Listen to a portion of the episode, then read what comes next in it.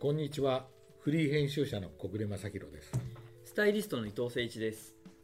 このポッドキャストではペンオンラインで連載中の大人の名品図鑑で紹介しきれなかったエピソードやアイテムについてお話をします今回はアウトドアやスポーツに由来するカジュアルバッグの名品を全6回にわたって紹介をしたいと思います、えー今回はいこ。のバッグをあのテーマに選んだ理由っていうのはですね、はいまあ伊藤さんの方がよくご存知だと思うんですけども、んまあ、あのスポーツやうん。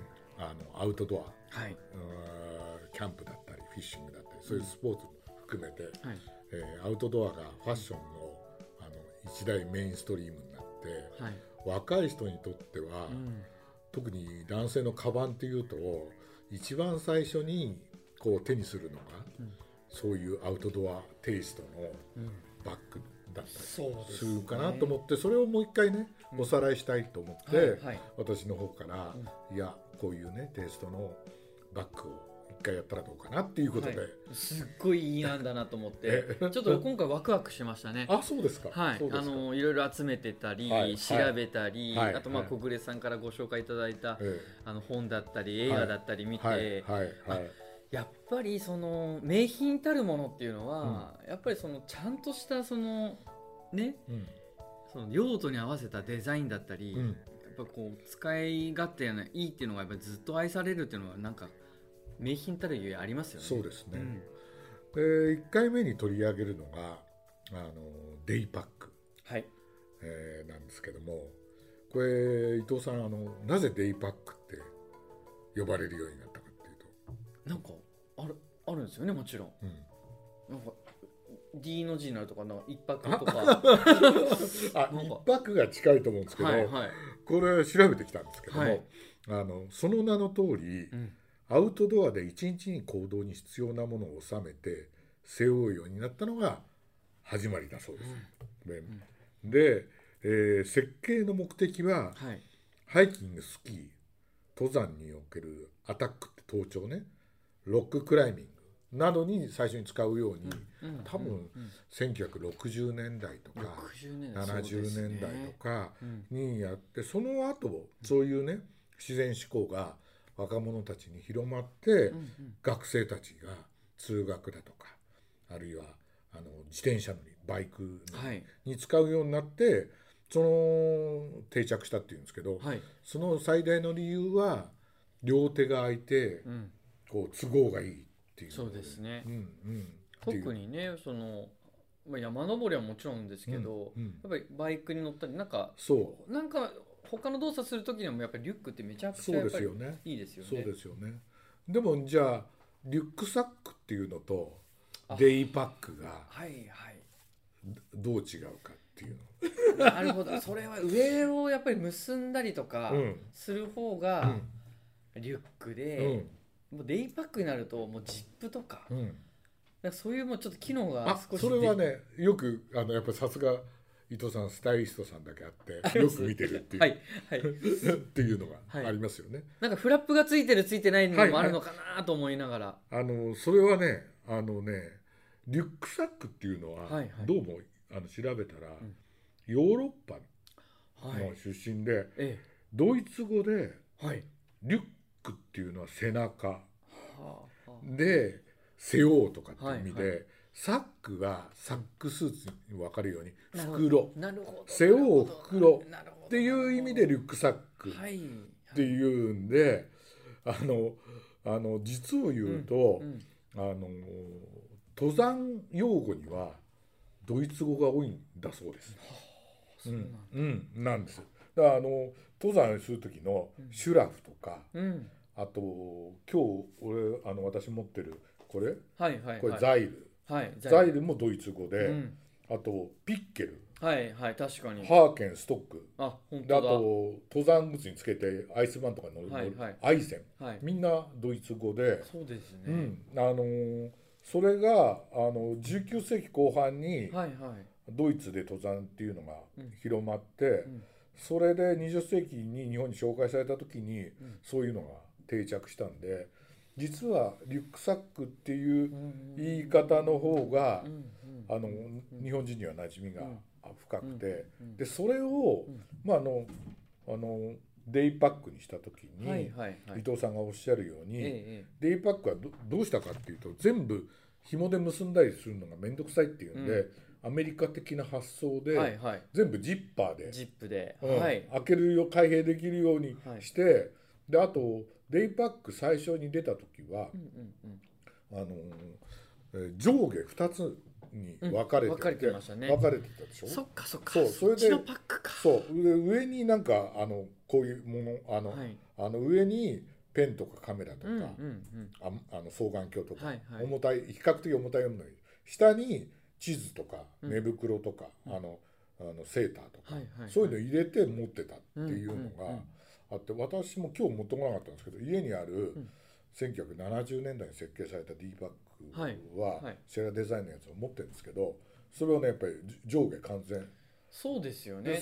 分かれてた方が下の荷物なんか、ね、取りづらいからよく取るものは上だったりとかそうそうそう。ちょっと脇から。ただはいはいはい。多分通学用とかに使えるようになってから、もうあの A4 っていうか書類とかが入れるにはそれじゃ足らないっていうんでそっか逆に。ワンコンパートメントにこうはいはい。なったかなっていうのであって、そういうのがいろいろあるみたいですよ。うんうんうんで今日お持ちしたのが、はい。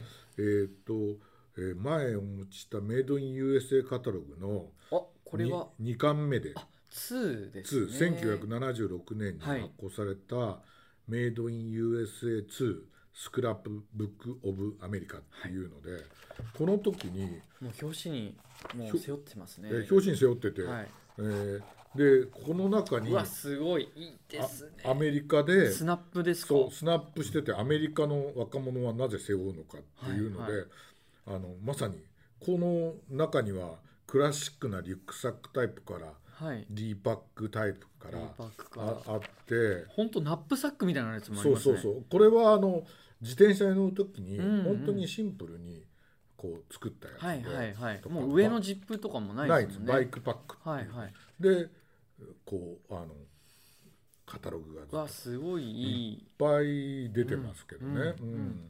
こんなに種類があるんですね。あの本当にあブランドも。って、うん、すごいいっぱいありまあすね。ケルティもいケルティもありますすしね、うん、であシェシェラもありますね。シェラもね、うん。僕これだからこれと同じやつあーいまだに持ってて、これは上下に2つに分かれていて、で意外とね今のバッグに比べるとちっちゃいんですよ。うんうすごいやっぱりコンパクトな、はいはい。その日一日だけのものを持って歩くみたいなニュアンスがうん。非常にある。はい。であといっぱいあるねって伊藤さんがおっしゃったように、えええ多分、えうん。70年代のね発生の時にはあのガレージブランドっていうかはいはい。私がそのシェラデザインはい。初めて70年代の後半に行った時もすごいねあのうんバークレーにあったお店なんですけど小さいお店なんですよ。うん。でこんなところで作ってんのっていうぐらい。はいはい。だから多分ね、うん。そういう若い人たちが、うん。そのあ新しくなんか始めようとして自分たちでうん。縫ってうん。売ってたみたいな、だから数年前のねはい。日本で起こったうん。ウルトラライトパッキングってブームがあった、何でもはい軽いもの、でその時に日本でもあの,、うん、あの山と道とか旅スケね旅像とかそういうブランド出ましたね。出ましたでしょ、だにやってるけど、すごい人気で少量生産でん。好きな人だけ買ってもらえばいいよみたいな、多分ねいろんなデザインこの本76年の本を見るといろんなデザインが出てきてるじゃないですか、だからそういうブランドに近いものが多分あったのかなっていう気がしますね。そうですうねうんん、で僕あの70年代にはい。メンズクラブではい。あの小林康彦さんっていうのが「本物を探し旅」っていう連載をうん。イラストでやられてて、うんうん。でその中でその本当に70年代ってデイパック1個日本で買えない時代だったんですよ。そっか。だだったんですよ。本当にダウンベスト1枚買えないから、でその安彦さんの連載のすごいところは日本で作ってるところを探したんですよ。作ってるところあったんですよ。わそうでなんですね。えーでそれをね自分は読者で見てて、うん。すごいなと思ってで自分でメンズクラブ編集部入った時にあのもう一回そういうところを訪ねるっていう企画をやって。素晴らしい。でその中で、多分伊藤さん知ってる。ウォークアバウトってブランドがデイデイパックがああってね。それを作ってるのが三新製食っていうのかな。っていう日本なんですね。日本なんですよ、えー。日本でいわゆるあの輸出向けのはいはい。D パックをはい。そこでいっぱい作ってたっていう、それをね70年代に日本で取材をしてるんですよ。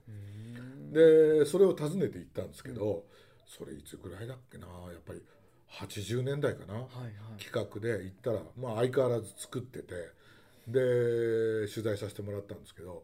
で今回そのこの D パックをやるので、うんその会社がね、はいまだあるかなって言ったら。あどうでした？でネットで調べたらまだやってるんですよ。すごい。やってるどころか、はい。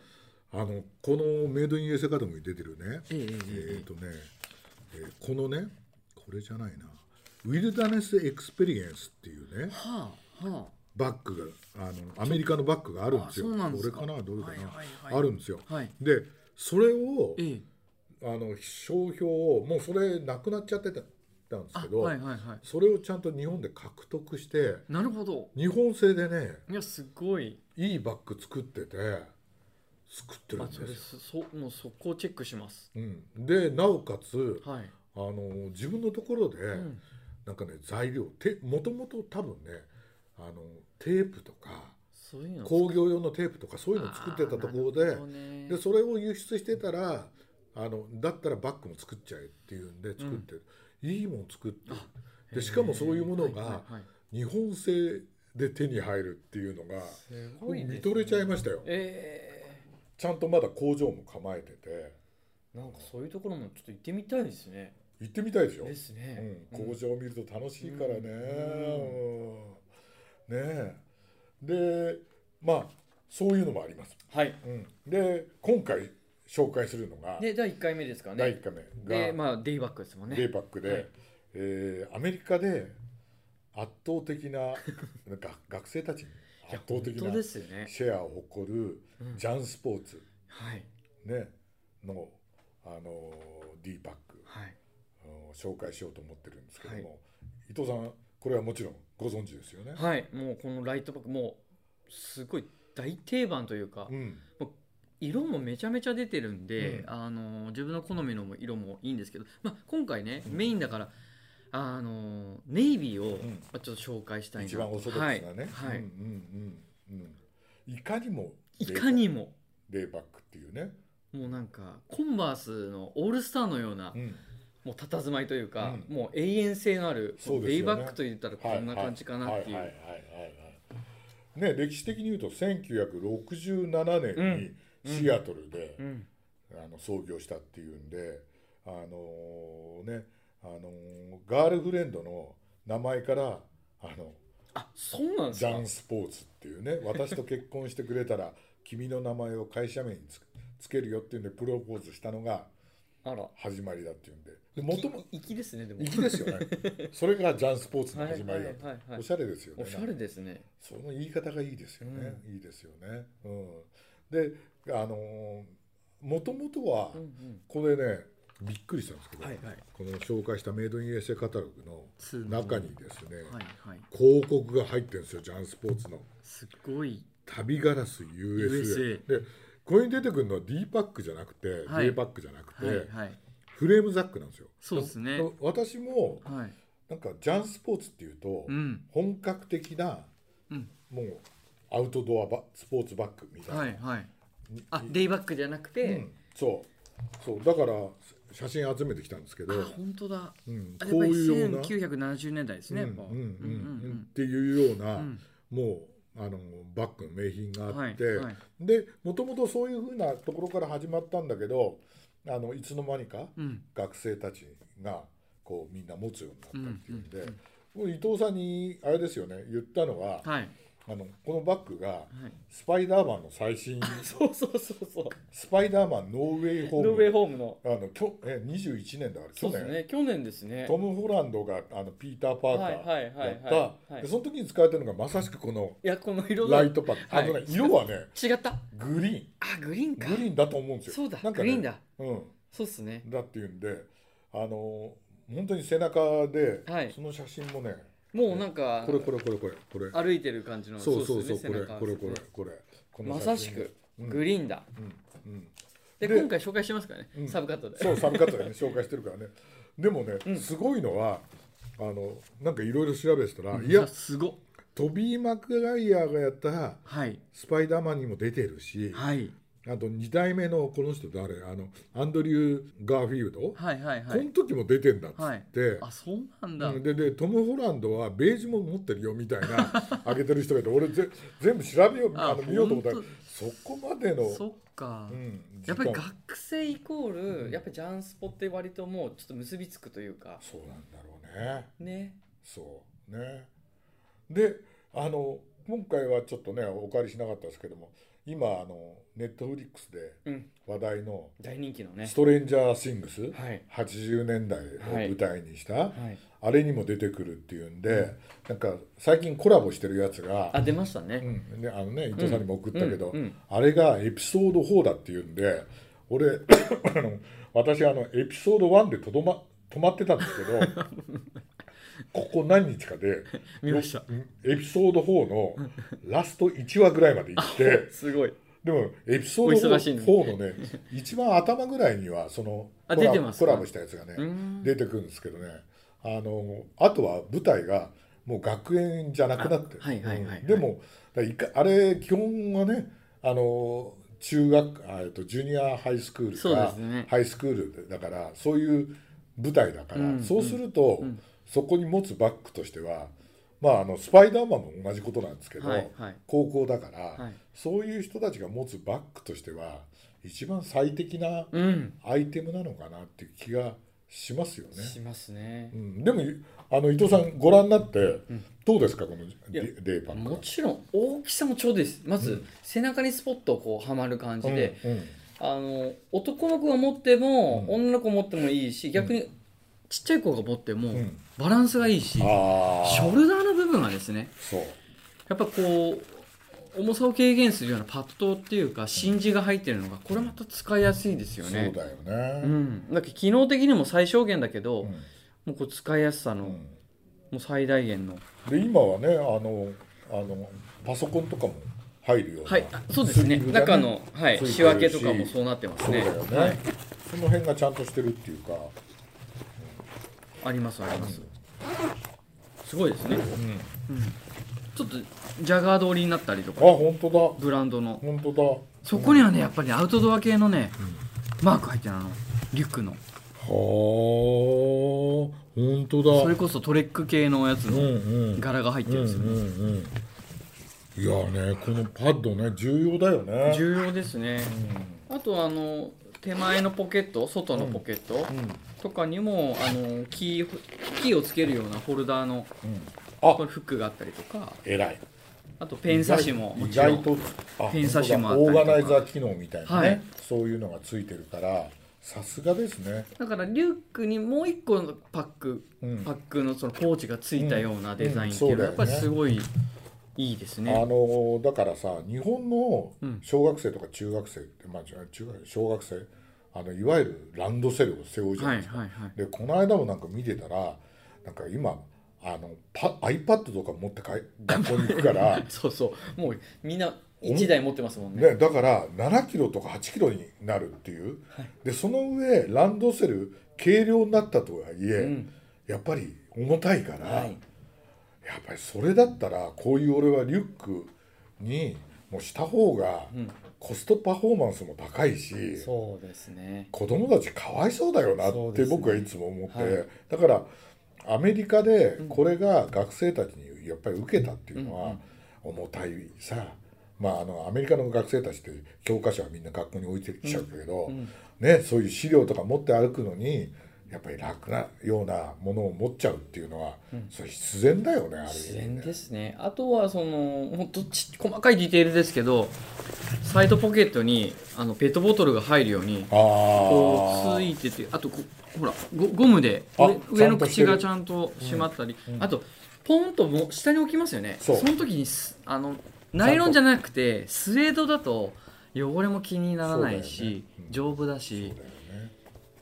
一番擦れる部分ですからね。そうですよね。ここが一番破れちゃうんですよ、でもねあの本当にアメリカの学生たちの定番と言われてるジャンスポーツっていうのをご紹介できて、今回は良かったですね、はい。あの私も久しぶりにジャンスポーツのものを見させてもらいましたけどいいですよね。うん、ちゃんとしてる、はい。うんうん、みんなが納得して使うの、うんよくわかりますね、はい。うん、ありがとうござありがとうございました